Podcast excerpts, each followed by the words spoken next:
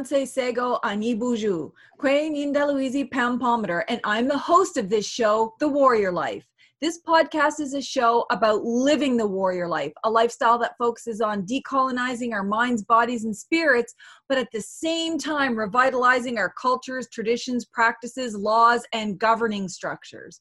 But it's also about living, asserting, and defending our sovereignty all over Turtle Island our clans, houses, villages, communities, and nations all have different customs, and the same goes for native peoples all over the world in sovereign Hawaii, Australia, New Zealand, or South America. But there's also really critical commonalities, like the importance of women as life givers, elders as teachers, and warriors as critical protectors and defenders of our nation. Today, we get to talk to someone who has dedicated his life to living a warrior life, not only in defense of our rights as Native peoples, but also in sharing his knowledge with all of our Native brothers and sisters all over the world with critical things like survival skills. Saqej Ward is a well known grassroots warrior, and I'm honored to say that we're actually from the same nation. He represents a unique blend of traditional Mi'kmaq knowledge, military training, graduate education, and community based experience. And his work hasn't gone unnoticed.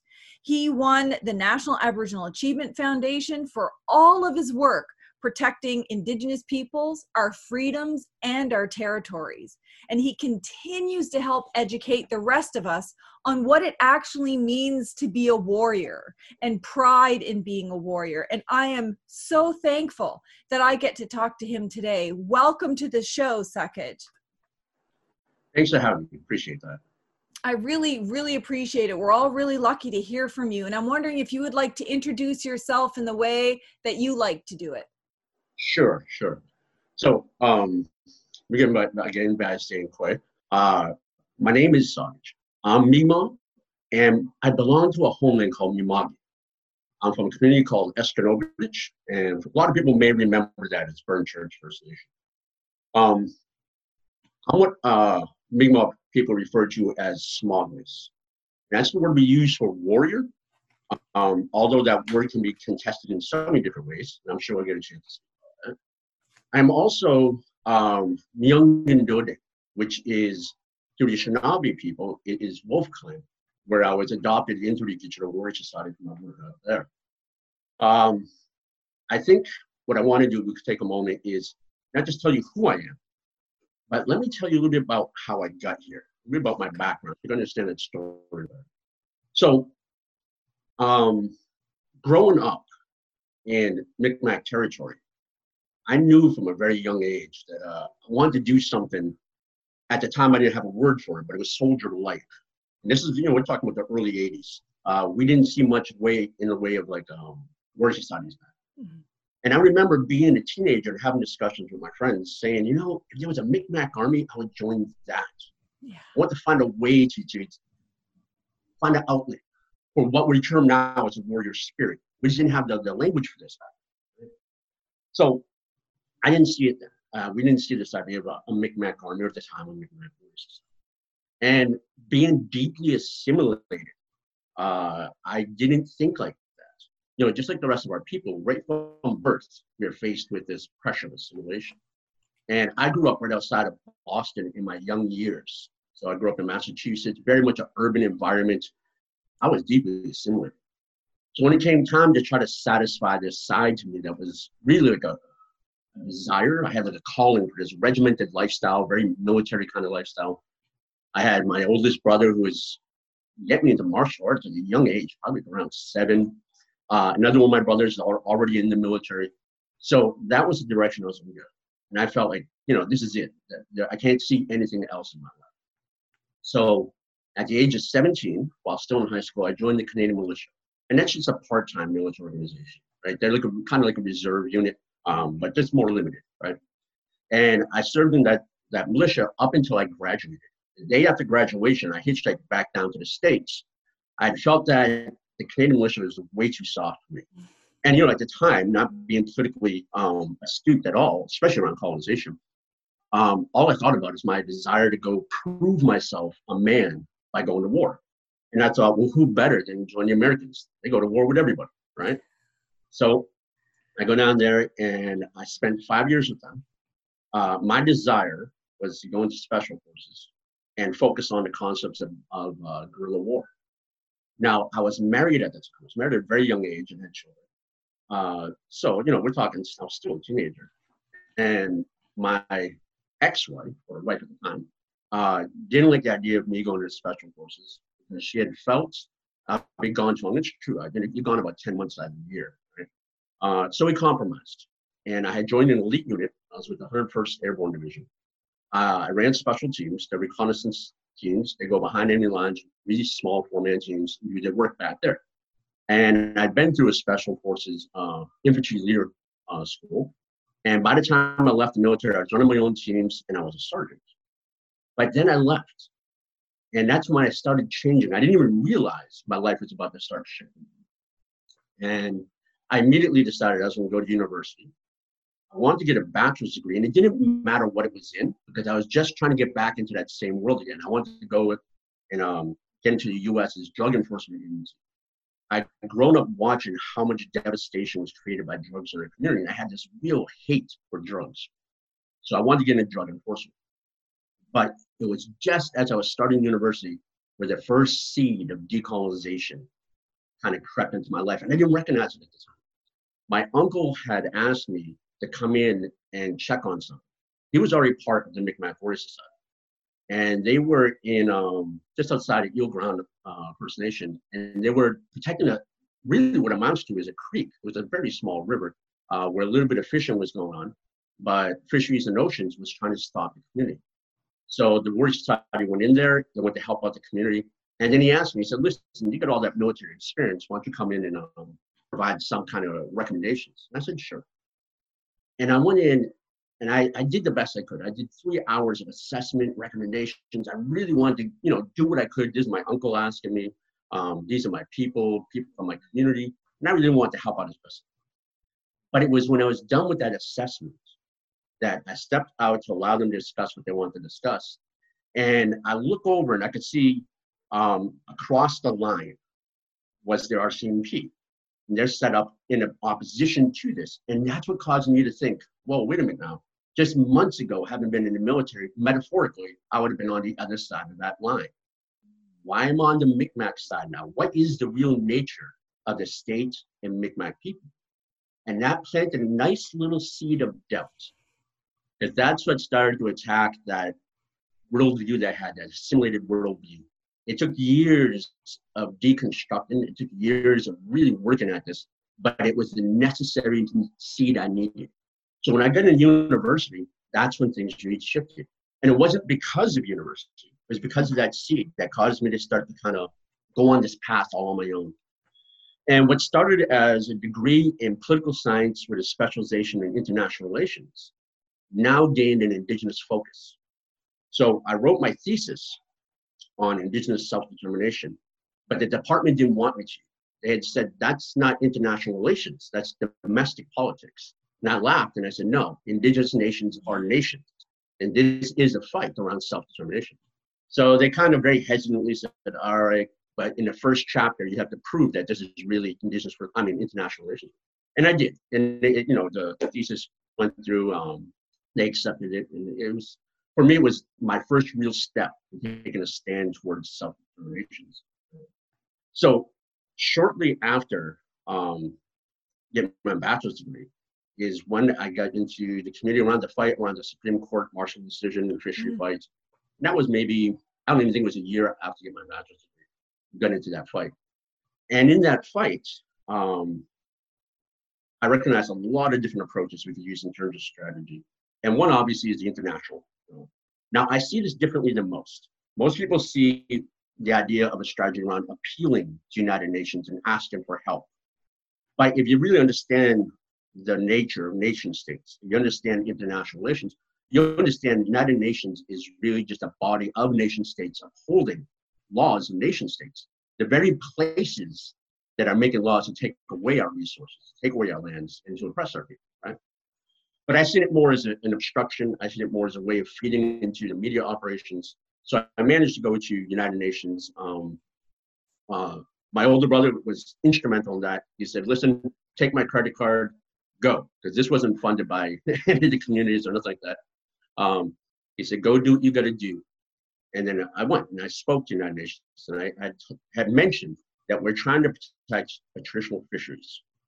And in doing so, the, the Canadian state wants to impose colonial law, which is completely illegitimate in our territories.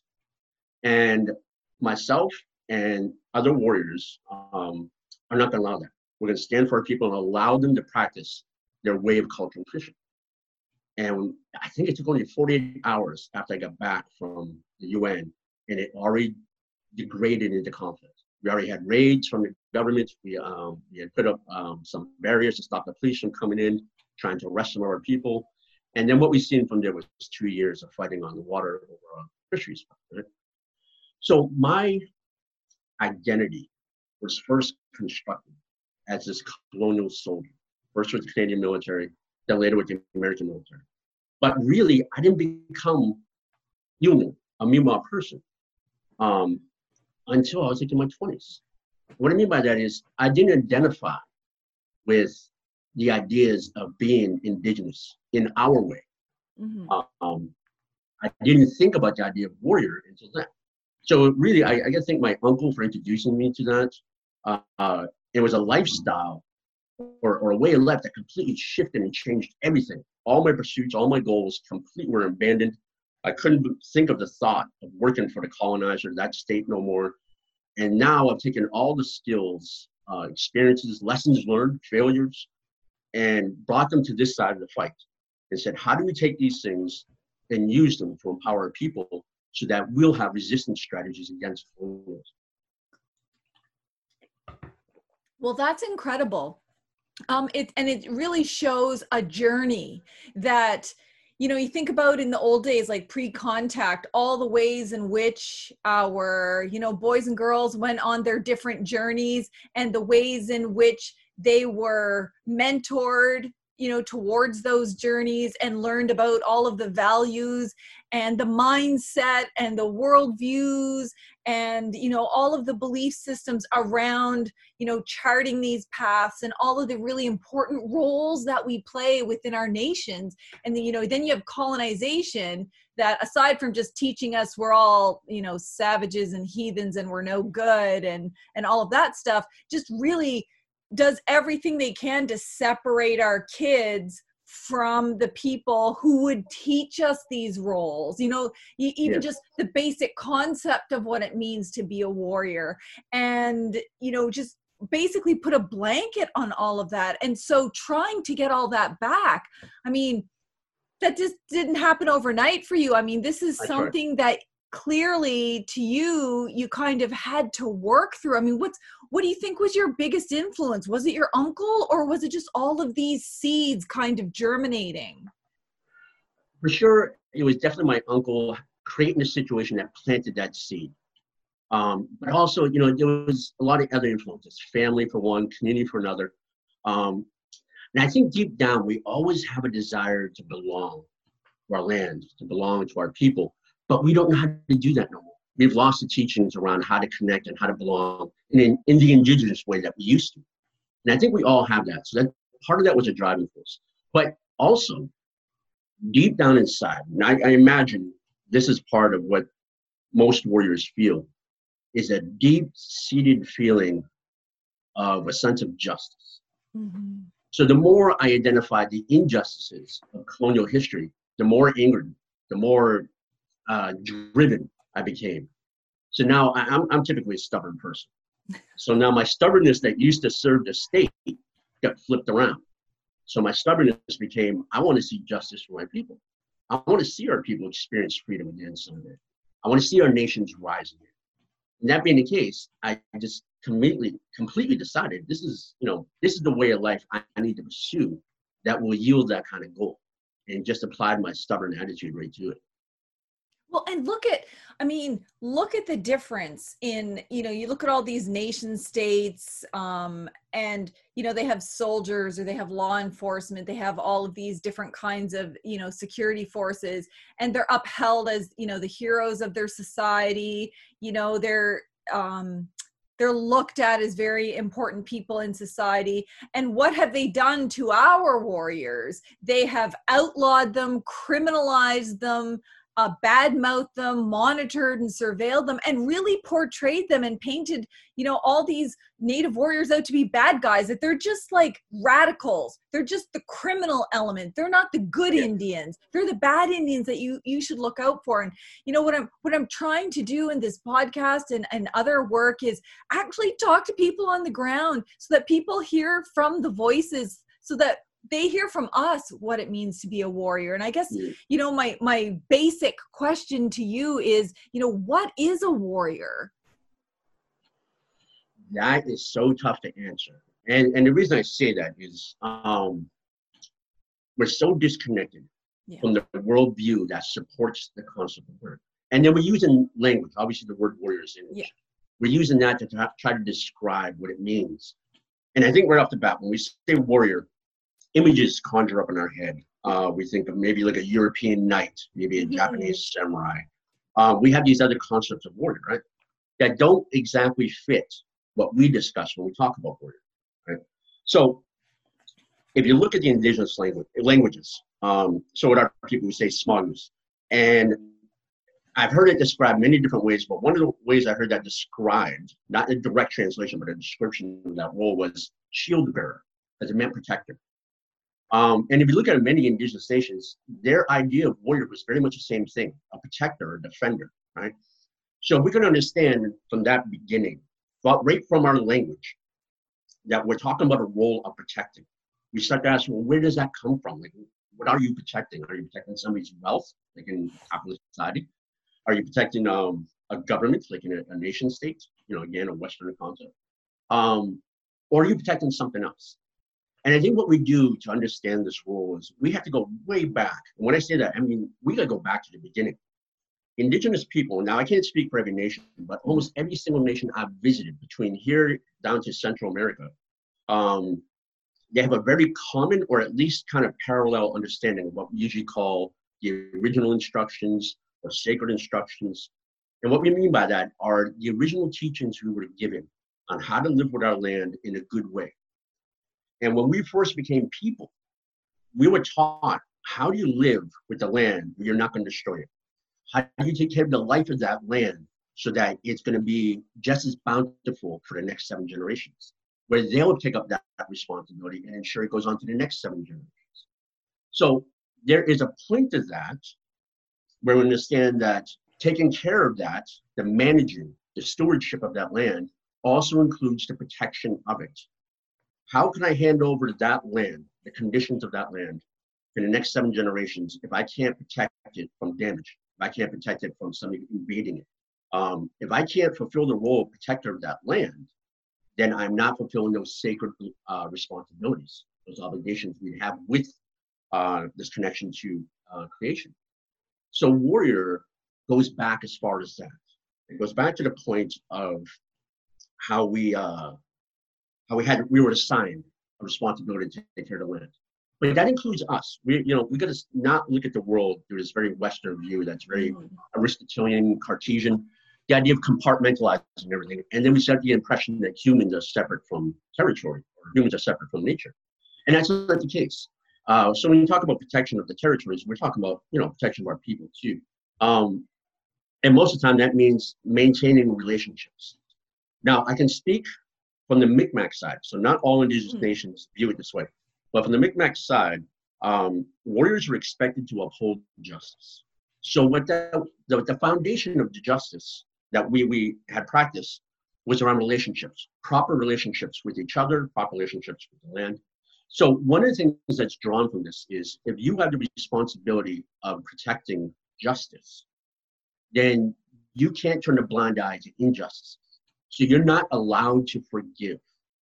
Forgiveness creates a vacuum, creates a place where injustices can happen. So as warriors, you had to seek resolution. Now that doesn't mean you went out with a chip on your shoulder and you started a fight every chance you got. Mm. It was the opposite. You practice a lot of diplomatic skills. You practice a lot of strategy. How do you resolve a situation without it becoming degrading and making a relationship even worse? So we were in a, um, a potential conflict with another indigenous nation more than likely we're going to find ways to make that work. We'll present our case. We'll say, listen, here's where we believe an injustice happened. How do we resolve this? And most times those are always resolved with ceremonies around reconciliation. Now, every once in a while, they weren't just to opposing views or have to, whatever the situation might have been. And in this case, that's when the warrior would step forward and to maintain or uphold the justice of their people, they had to be able to enforce that. And that's where that role of protector and defender, and what we think of typically as warrior, the person that goes to the mm-hmm. battlefield, that's where that comes from. So we have to recognize that we have a sacred responsibility that is around protecting land and upholding proper relationships that come from our relationship with the land and with other people and with other nations. And we have to find ways to ensure that that warrior can uphold that that conditions that create justice. So that's part of what we do. Um, but in order to do that, we have to recognize that that role requires basically a lifetime of commitment. What do I mean by that? We, we general way, we refer to this as warrior arts. And it means all the skill sets, all the trainings, all the teachings, like ceremonial teachings, um, that you need to be this person. And to do that, it is a lifetime. It's a huge pursuit because you're doing everything from learning simple skills around, say, self-defense, hand-to-hand combat, all the way up to um, uses of weaponry, and further on into ideas around tactics and strategy. You have to learn politics. You have to learn history. You have to learn uh, culture. And when I talk about strategies, it's just not these idea of military strategies and guerrilla strategies. You have to know strategies that are are offered on a wide spectrum. Everything from non-violent, even legal strategies, all the way up to what uh, the Western world referred to as um, low intensity conflict. And you have to know these spectrum of strategies because every situation you go into will be different. You don't know where you're going to draw pieces of strategy from. So one of the things that we do in, a modern sense of, of warrior is we develop a lot of, um, devote a lot of time to learning tactics and strategy. Mm-hmm. That way we become better. What we're trying to seek to do in a way is you want to spend your life trying to become a sacred weapon. You want to be both sacred and strategic. We don't have numbers, we don't have resources, but what we can have is strategy. And I believe there's a Japanese proverb that said, strength is overcome by strategy. So we have to be good strategists. So warriors long ago, as these protectors, had defined our role. As modern warriors, we're seeking ways and strategies and means and tactics to fulfill those same responsibilities we had for those lands, uh, back to our homelands. So we are not at all trying to shape or change that concept of warrior. I am honestly hoping that when my time is done and I go to pass, I can say I lived my life in such a way that ancestral warriors would recognize would say, yes, that's what we meant when we said warrior. That's what it meant to go and protect your land and protect your people. And I want to try to maintain the consistency of that. Because so much that it has been hijacked by the mm-hmm. colonizer, and they take away our people and they become cops or, or, or soldiers. Uh, so much of it has been hybridized uh, with the introduction of other social kind of ideologies. Mm-hmm. Um, and so much has been lost just by way of genocide and assimilation. So how do we rebuild that? How do we bring that back? And that's part of the role of warrior too. Is we are starting from scratch all over again. We are trying to rebuild the meaning of warrior. We're trying to rebuild what are the proper teachings, what are the ceremonies and rituals, what is the subculture that comes with being that warrior, and what does it mean to be that person, as well as all the skill sets, tactics, and strategies. So when I say it takes a lifetime, that's what I'm referring to. It's it's more than simply can I get out there and can I fight? It's way more than that. It's a lifetime of devotion to rebuilding these skill sets.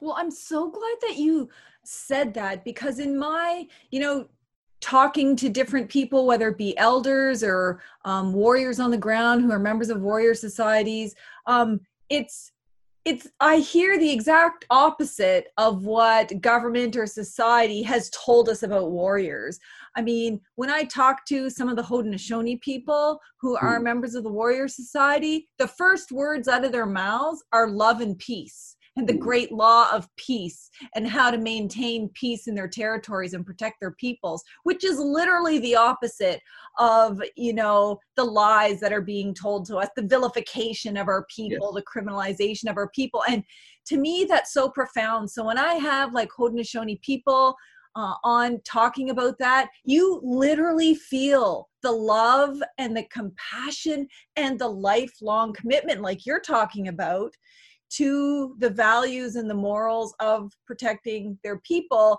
knowing that they may also be criminalized they may be vilified uh, they even by some of their own people because of the impact of colonization and you know something that was really profound to me because i i didn't understand warriors or warriors spirit i Mm. mean i didn't really start thinking about warriorism until i was like 19 you know here i was bartending in a bar and the um, siege at Kanesatake happened and the military rolls in and you see all these images on the media of like you know at first it was police but then it's literally tanks and soldiers you know ar- heavily armed soldiers rolling in.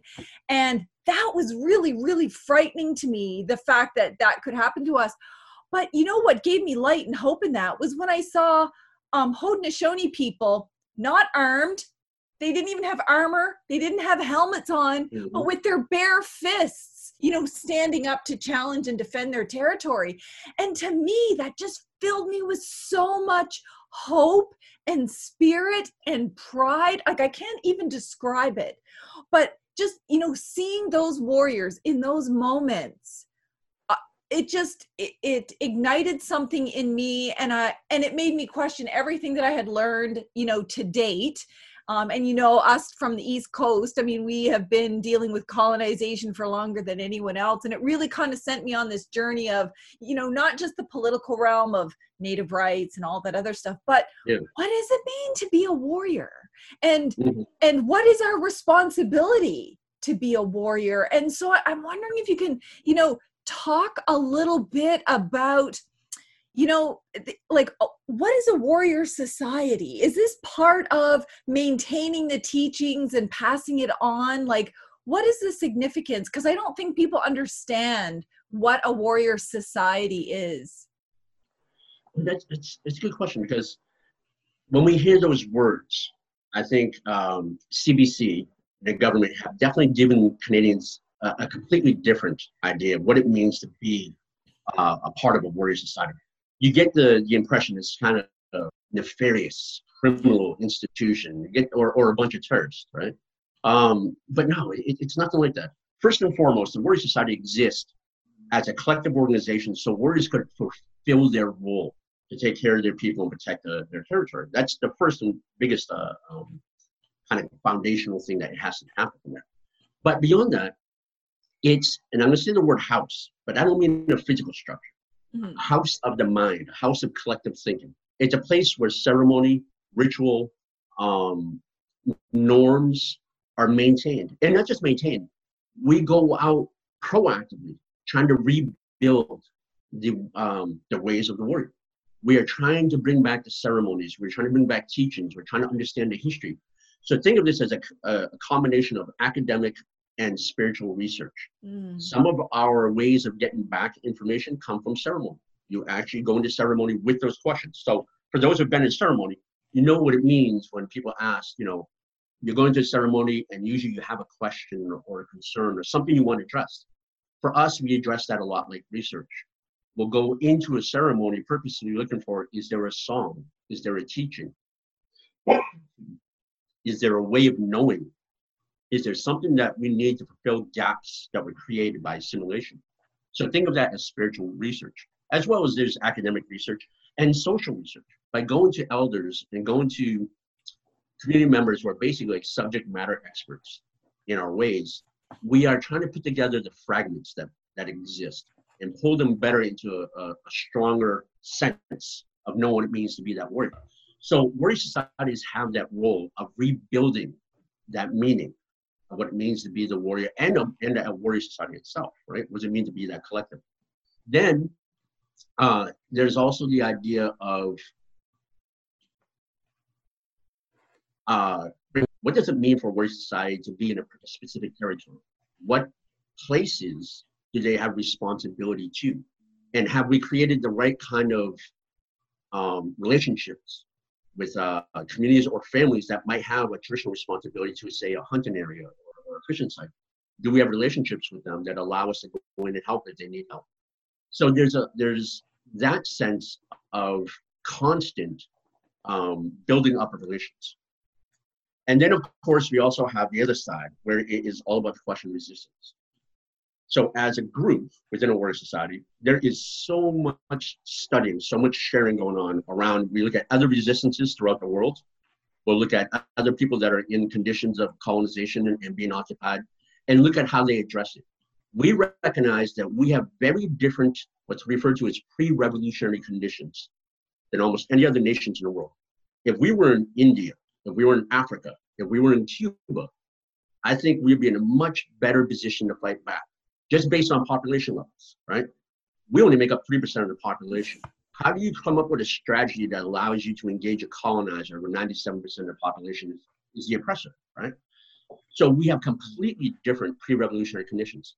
We, there is no indigenous revolutionary doctrine at the moment, particularly in Americas, to be able to take on the colonizer.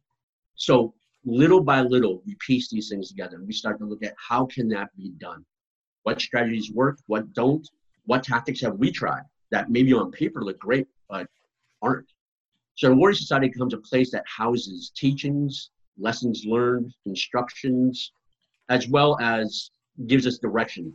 Collectively, we'll sit and discuss with each other about what our next moves are, whether it's to rebuild a ceremony, to go out on the land, to help somewhere, some uh, uh, a community build a hunting society, perhaps, um, as well as it is, I'm saying place, but a collection of people that developed family.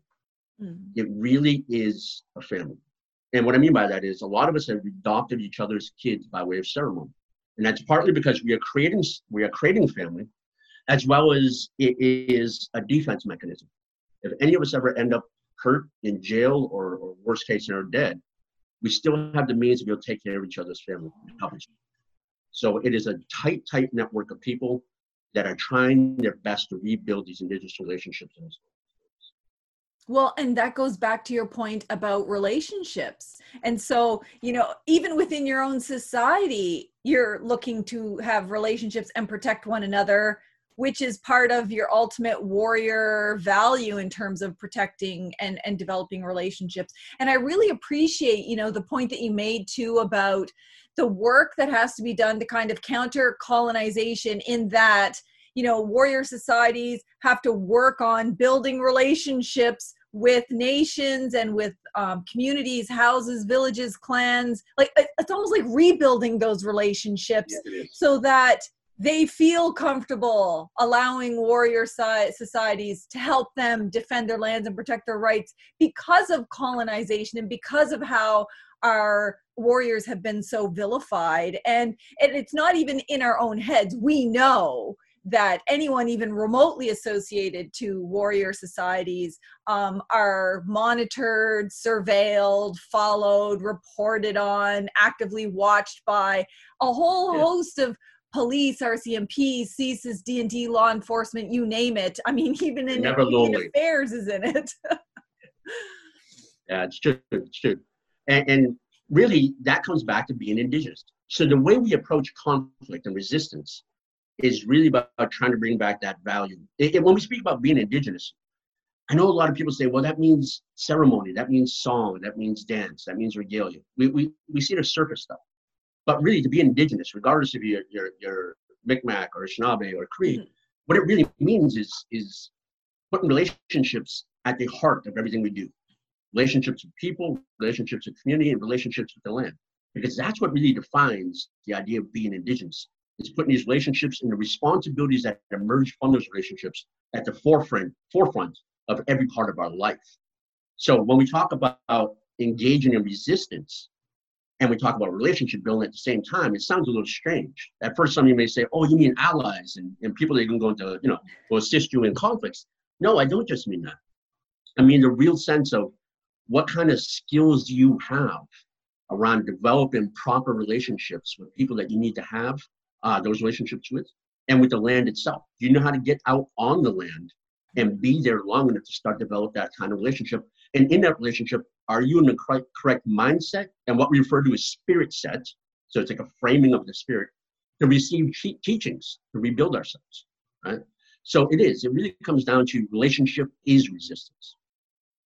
Well, yeah, and you know uh, everything you say, it just like I have a thousand questions for you because you, you know, I've just been following your work for so long. But you know, this focus on relationship because you know how some people will say, you know, superficially um, around this this ceremony relates to a relationship to the land. You know, like people who are onlookers are trying to describe what it is that we're doing but they don't really really understand what that means mm-hmm. and what i really like about the work that you do is you're not just talking about okay hey let's have a relationship with the land in terms of protecting it because that's like central to our you know yes. maintaining our sovereignty in the future but it's also can you live on the land like do you have the skills do you have the ability to actually engage in that relationship? It's not just being there it's yeah. also can you survive on it? And can, i'm wondering if you can talk a little bit about why you've put so much focus on your educational efforts to teaching indigenous peoples like literally all over the world and young people how to survive on the land. This came a while back. Um, I normally only teach in warrior societies. And obviously that's because I'm trying to rebuild this side of our, our nations. But also we have a lot of principles around our teachings. And one of them was you have to earn your teachings. And what that meant was you had to demonstrate commitment. You had to demonstrate you're going to work, um, that you're going to put in the necessary effort to get your teachings. Because there's no, you know, like there's there's no formal relationship around this. We think in a, in a capitalist society, um, it's not like that. In a in a warrior society, you earn your teachings. So we'd followed that principle for so long that we never extended teachings outside the Warrior Society. But um, I think it was 2012, uh, friends up in Wet'suwet'en territory asked me to come up and teach for a little bit. And it, as I'm sure you're aware, uh, at the Wet'suwet'en camps, there are a mix of native and non-native.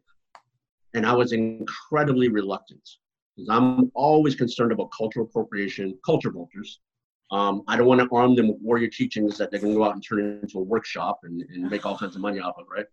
So I was very reluctant because I didn't know the audience. But at the same time, I was like, okay, again, we're going to develop relationships, particularly with people engaged in with, uh, Wet'suwet'en resistance. Maybe this is the way we'll do it. And so I began speaking about things, uh, relationships to land, and began speaking about ideas of words. I didn't talk about details of ceremony, just definite barrier there, right? We'll talk around the subject. We won't give details and, and such, right? Um, but what that did was it opened the door to the idea that if we could use teachings as a form of recruitment, if we could use teachings as a way of addressing assimilation and changing mindsets, um, what teachings can we do? Because a lot of stuff in Warrior Society we still won't teach outside of Warrior Society. When I say a lot, like 90% of what, what we do, we won't teach outside of Warrior Society.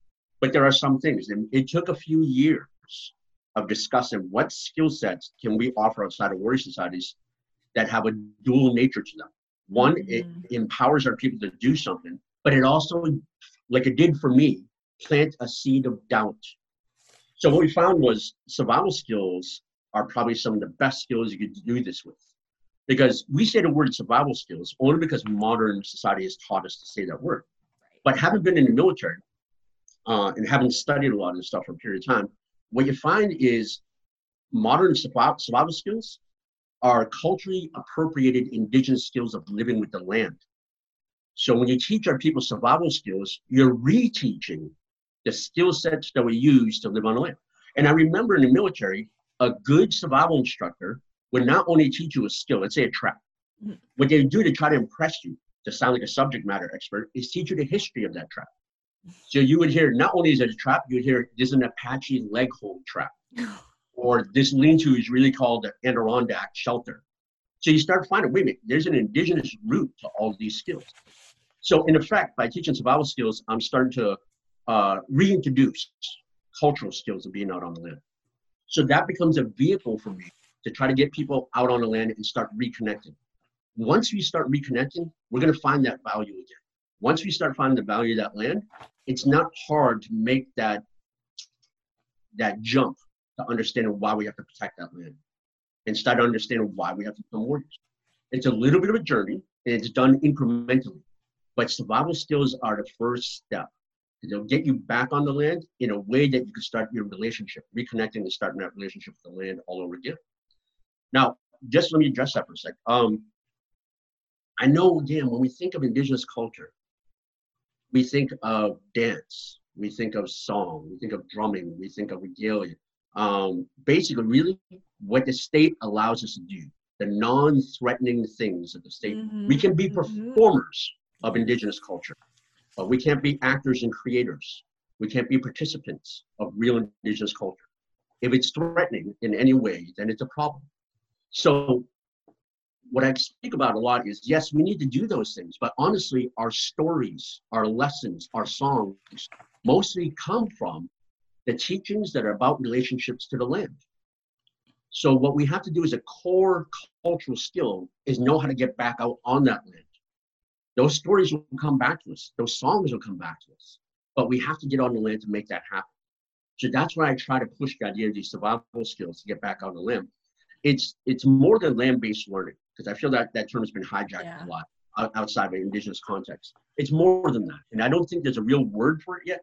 But in effect, what we're talking about is skills to be on your homeland, because every land produces a different culture, and it produces different skills to live in that land. So, for instance, if I was in a desert, I would need different land-based skills to live in a desert than it would be to live in the Arctic. So different environments produce different cultures, and those very cultures teach you how to live with that land correctly. So by beginning these baby steps of beginning with survival skills on the land, hopefully you'll start to draw people closer to the land and start to get them moving on that journey they need to be on. Well, yeah, and that that's so critically important given the context that we're in and all of the carrots and pressures that governments and society put on us that you know to be successful or to be the good indian you know you have to go down this path and you know they they end up being the arbiters of what parts of our indigeneity is okay. So throughout history all parts of our indigeneity has been criminalized and hasn't been okay. But over time in order not to look so genocidal they're like well you know okay maybe some of your songs maybe some of your dances but in terms of governing your lands protecting your lands defending your lands yeah no you can't do any of that. And self-government well you can manage government programs and services from yes. money we give you but you don't get to make any decisions around national security or national defense or any of those things. So they're literally the arbiter of what's okay.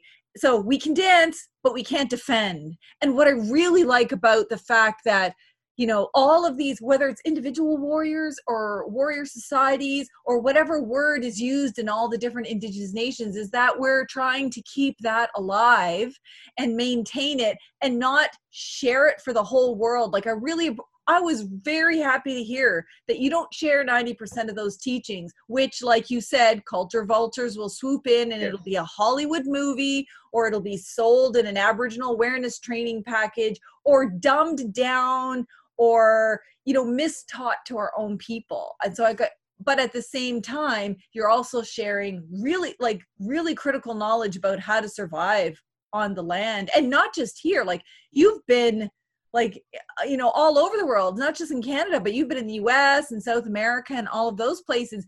Do you find their struggle similar to ours in terms of you know reclaiming these teachings and this you know english concept of warrior yeah, I, it, it's incredible, honestly. Um, one of the most collective, cohesive experiences we have is, unfortunately, is our, our experience of colonization. And colonization almost follows a template. Didn't matter if it's Spanish colonization mm. or French or British. There's, a, there's very much a template to it. So our experiences are very similar. So what happens is in our fight to rebuild our nations and undo colonization, we're finding we're doing a lot of the same things. We're trying to rebuild governance. We're trying to rebuild what does traditional leadership looks like, not just being voted in, but what does it mean to develop leaders? right, and prepare them for those positions. Um, what does it mean to get back a world that belongs to us, opposed to um, in a simulated world? So I, I found, you know, I could go into Puerto Rico or Guatemala and, and work with Mayans or Taino, and our experiences becomes the common language. Even when my Spanish is rusty, I can still communicate oppression in such a way that we understand it jointly, right? And I'll give you a good example. Uh, we were in southern Mexico in Zapatista territory. Uh, we snuck in, uh, which we do a great amount of times, sneak into different countries. Um, and we were down there for a few weeks, and we imagined go to Oventik. It's one of the governing communities. And we sat in front of the governing council. And uh, one of the, the brothers in the Warrior Society knew that the way to communicate this would be visually and let's show pictures of our shared oppression. And he used, you know, the most iconic picture we could think of in, um, uh, for instance, in Oka, where you had the opposing uh, uh, indigenous warrior offset against the, the Canadian soldier. And then he showed a picture of the Zapatistas, uh, a very similar picture, and he put them side by side. And you could see there was a spark. They looked at it and they were saying, same, same, same, same. And we understood that our oppression, our oppressor, and the tactics being used were all the same. Now, the arrival at this, about what do we do and how do we handle it, I'd say Central America is ahead of us. They're more willing to build up groups of resistance. Warrior isn't used down there. The word warrior is almost seen differently. Like, well, what was translated into Spanish anyway. Um, rarely do you hear the word traditional word for warrior being used, say by the Mayans. They're using a Spanish word that mostly means like soldier. So it's not seen in a good way, right? Uh, but the older word for warrior in Mayan, you don't hear that much. So when you say it, people are kind of looking at you a little funny, right? But what you hear though is a desire and need to protect the people, to be able to protect the land. You still hear this kind of being echoed no matter what indigenous nation you go into. So it became the way in which we can relate to other indigenous nations and other indigenous communities is to speak about our shared oppression and then pass on any lessons we learned. What have we done that was right and what have we done that just utterly failed? So, you know, it may look paper, but no, just don't bother trying it, right? And then pass on what we can about strategies and then pass on whatever I got from my academic background or military background and try to help out as best we can. But it, is that collective experience of colonial oppression that gives us the ability to relate to other nations, even though there's a language barrier.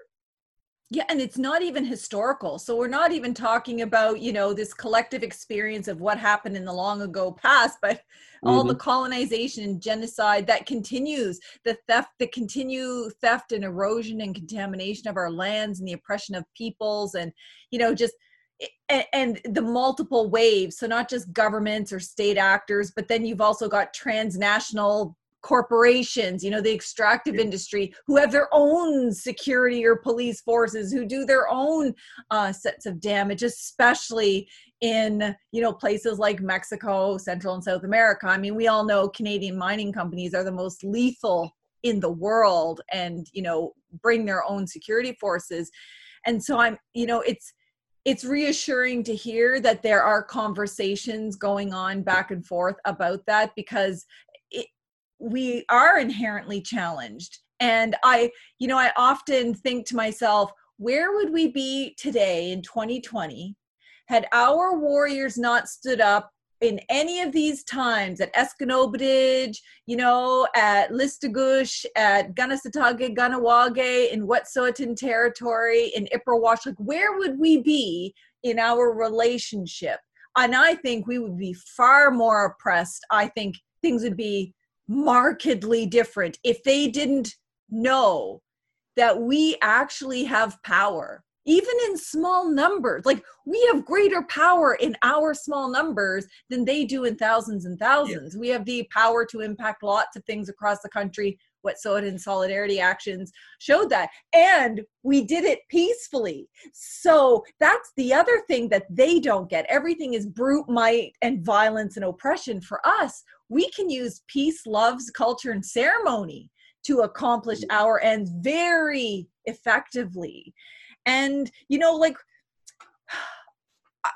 I know there's probably no, you know, short answer to this, but if you had to think, without revealing any strategy, obviously, okay. about what some of the biggest challenges are to warrior societies moving forward, would you think it's it's more about that there's not enough people passing on the teachings? Is it our is it our numbers? Like, you know, what what can we do as Indigenous peoples?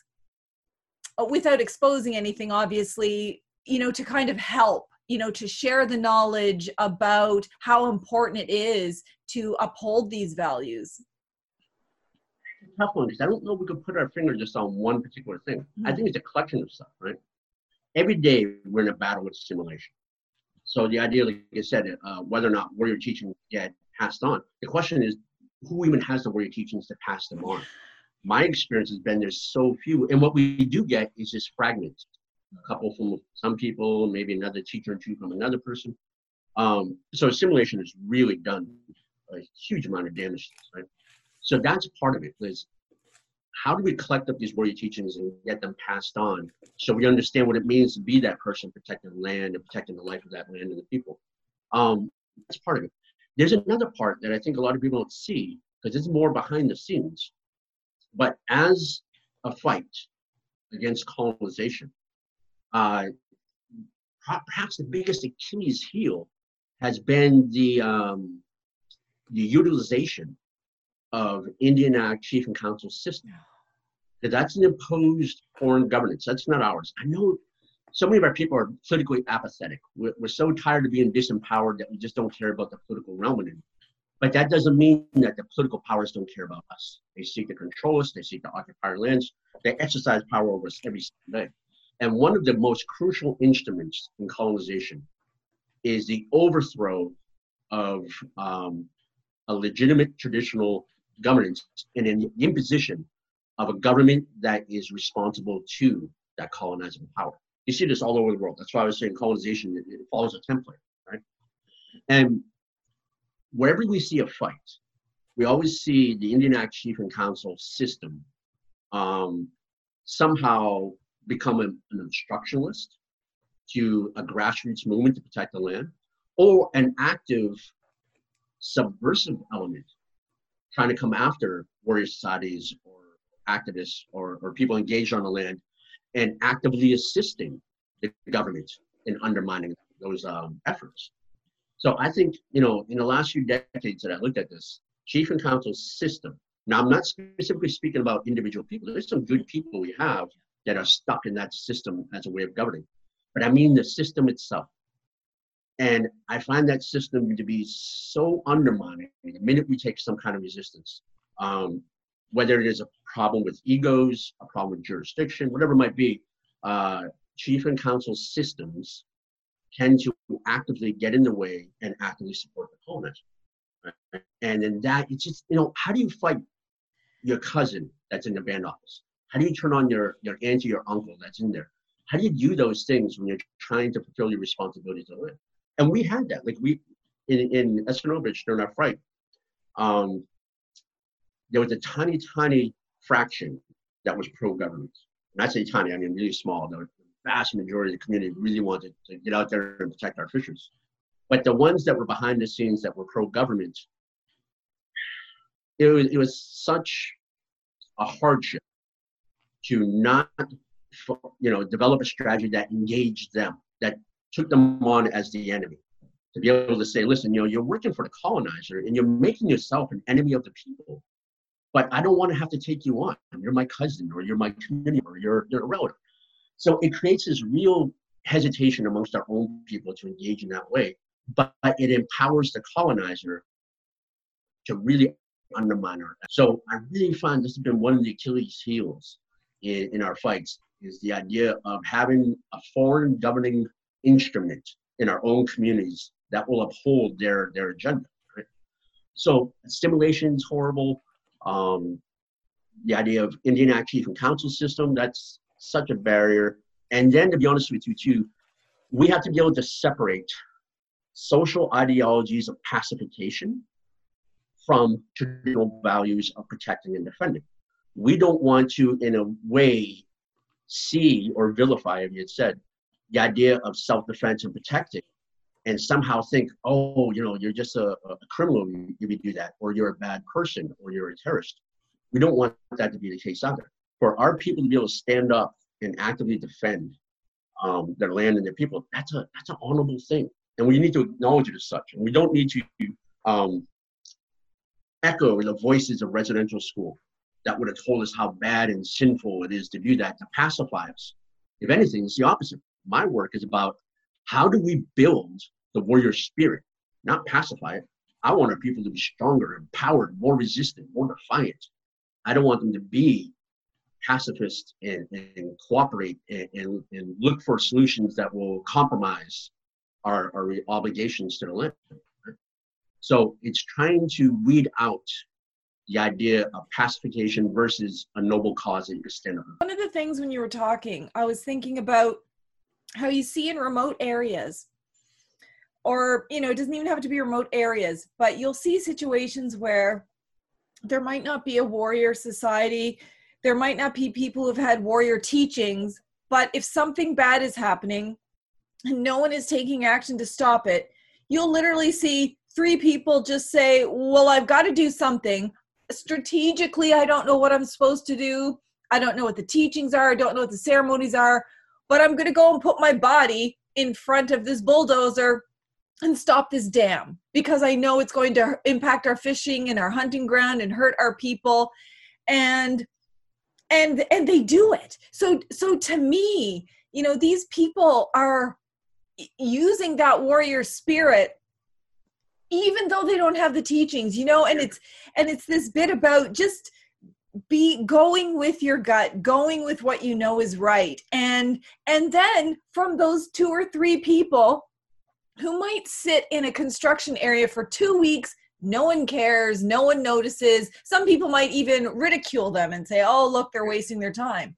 And then all of a sudden there's 10 people there and then there's 20 people there and then there's 30 people there and then whoa now we have an issue.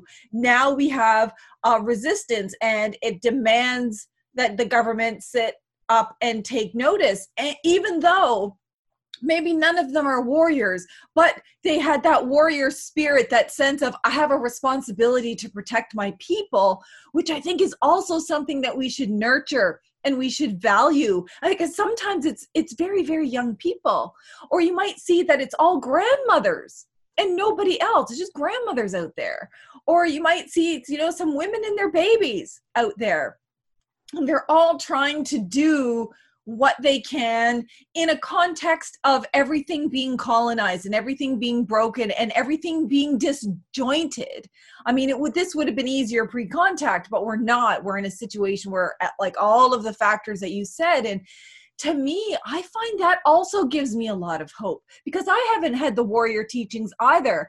And, you know, uh, uh, I didn't have an uncle in my family teaching me these things so i see a lot of hope in the spirit that's also that's still very much within us that can be awakened in other people by seeing that and by seeing the outcomes of that. And i mean uh, what do you think about that? You know these situations where no training no military no background just i got to do something you would fit in totally in any conversation we have in a warrior society because these are the things we speak about. a lot. You're using a language too that we speak from. Um, so I, I agree. There is an inherent drive to seek justice to the point where we're willing to sacrifice ourselves to, to make this justice happen, right? We may not have the skill sets, we may not have the strategy, we may not have those things right now, but we have the drive, the sense of purpose to go out there and address an injustice that's being done, right? And I agree. I think that doesn't apply to everybody. There are some people it burns brighter in than others. And these are the people we refer to as clay. What we mean by that is these are the people that are shapeable.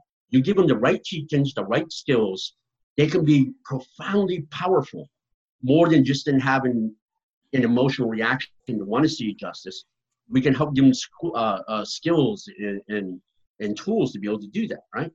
So the way we address this is I believe that our so many of our people have what we refer to as a fighting spirit, willing to go out and, and put themselves in hardship in, in a really tough way um, for the sake of trying to uh, do what they feel is right. The only problem is residential school has taken away the ability to teach what it means to be a warrior. So we have the raw spirit, but we don't have the warrior teachings that tells us how to use that energy, how to use that that drive and that purpose to go do something that, that should be good and honorable, right? So in absence of those teachings, we're easily misled. Now I'm gonna give you an example. So imagine you have got all this raw energy. You're tired of seeing oppression. You're tired of seeing your people suffer. You want to do something about it. But you'll have a lot of different avenues, pathways you could go. If you are not, uh, if you don't know much about your culture and your history, well, then you're easily led down the path of becoming a cop, a soldier, and that's what happened to me. Uh, you could even become a gang member because at this point you you feel like you're resisting. You're resisting the conditions of poverty. You're resisting the state, the police. You're resisting what you think is oppression. Um, but it's a raw energy that can be di- directed and misled, right? But there's still a feeling, and I I'm, I don't want to speak for every everybody, obviously, but I sense there's still a feeling of wanting to take on what you see as oppressive and mm-hmm. injustice, and that's what the drive is, right? So if our people, like you said, if this was prior to 1492, that energy would have been developed. That energy, that spiritual warrior energy, would have been directed and taught and allowed to help them be able to use that energy in a good way. And that's what warrior teachings are all about. So the language around this is how do we help somebody who has that really like raw energy? I just want to get out there and do something. And then starting giving the right kind of ways of thinking about how to do this effectively and in such a way that our ancestors would have done it before, right? And that's the difference for us between this fighting spirit and this warrior spirit. Just the question of did they get the teachings or not? Because that energy is there. Right. Right. And you know, that makes me think too about some of the things that different elders have told me um, when they were on the ground in different places, saying that, you know, we've also been colonized to think that good emotions are happy and Ooh. get along, and bad emotions are anger and uh, sadness. And so you quell those and just focus on the happy, or there's something mentally wrong with you when in fact these elders said all of these emotions are not only good, but they're necessary because they have different levels of energy attached to them.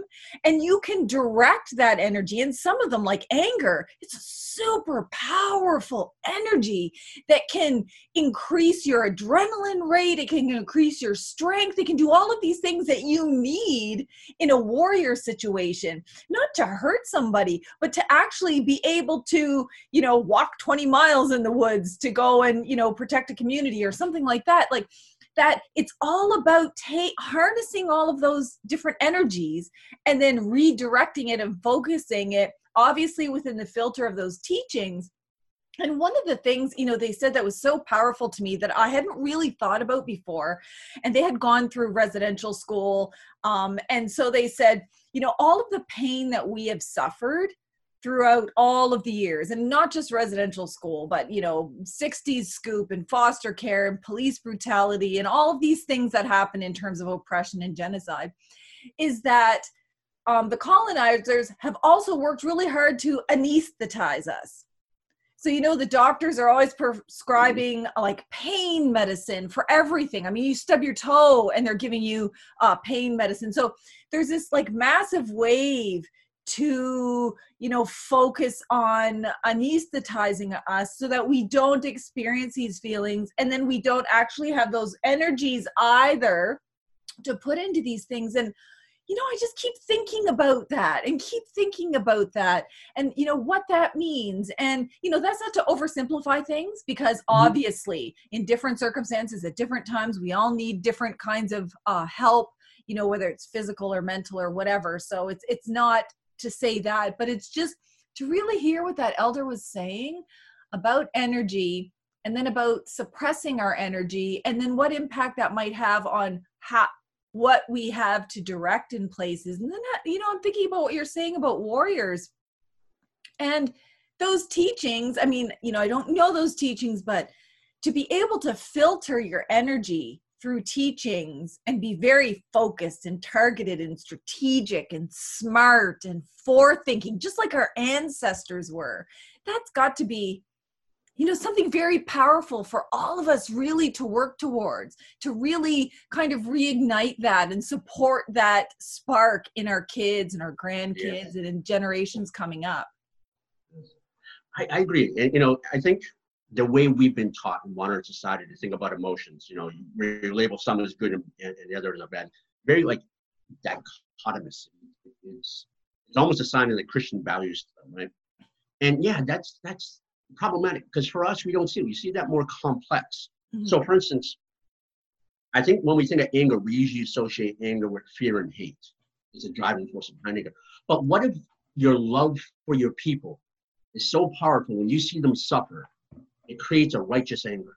Yeah. It creates a sense to want to do something and take action where you will put yourself in a place of suffering and hardship, uh, potential loss of life or liberty for the sake of alleviating that suffering anger doesn't have to be seen as bad. It's what we do with it that matters, right? So if you could take that anger and de- deliver it at, an, at a noble cause, at a, to, to do an honorable act and give you that extra boost you need to endure that amount of suffering and hardship you're gonna have to go through, or to give you a little bit of that courage at that very moment when you're trying to face down 50 RCMP and you're thinking, man, I'm going away for 20 years for this. But then you need that little boost of courage and it's that love for your people and not wanting to see them suffer that empowers this this energy we, we call anger to cause you to go out and be able to do the things you need to do. So we don't see things in like this very linear way of talking about it, right? And, and, and you're right. Like I think it was Martin Sedgwick, a psychologist, that spoke about the idea of um, learned hopelessness. And he had done the, the experiment where they put a dog in this, um, I believe it was a steel cage, and randomly shocked the dog.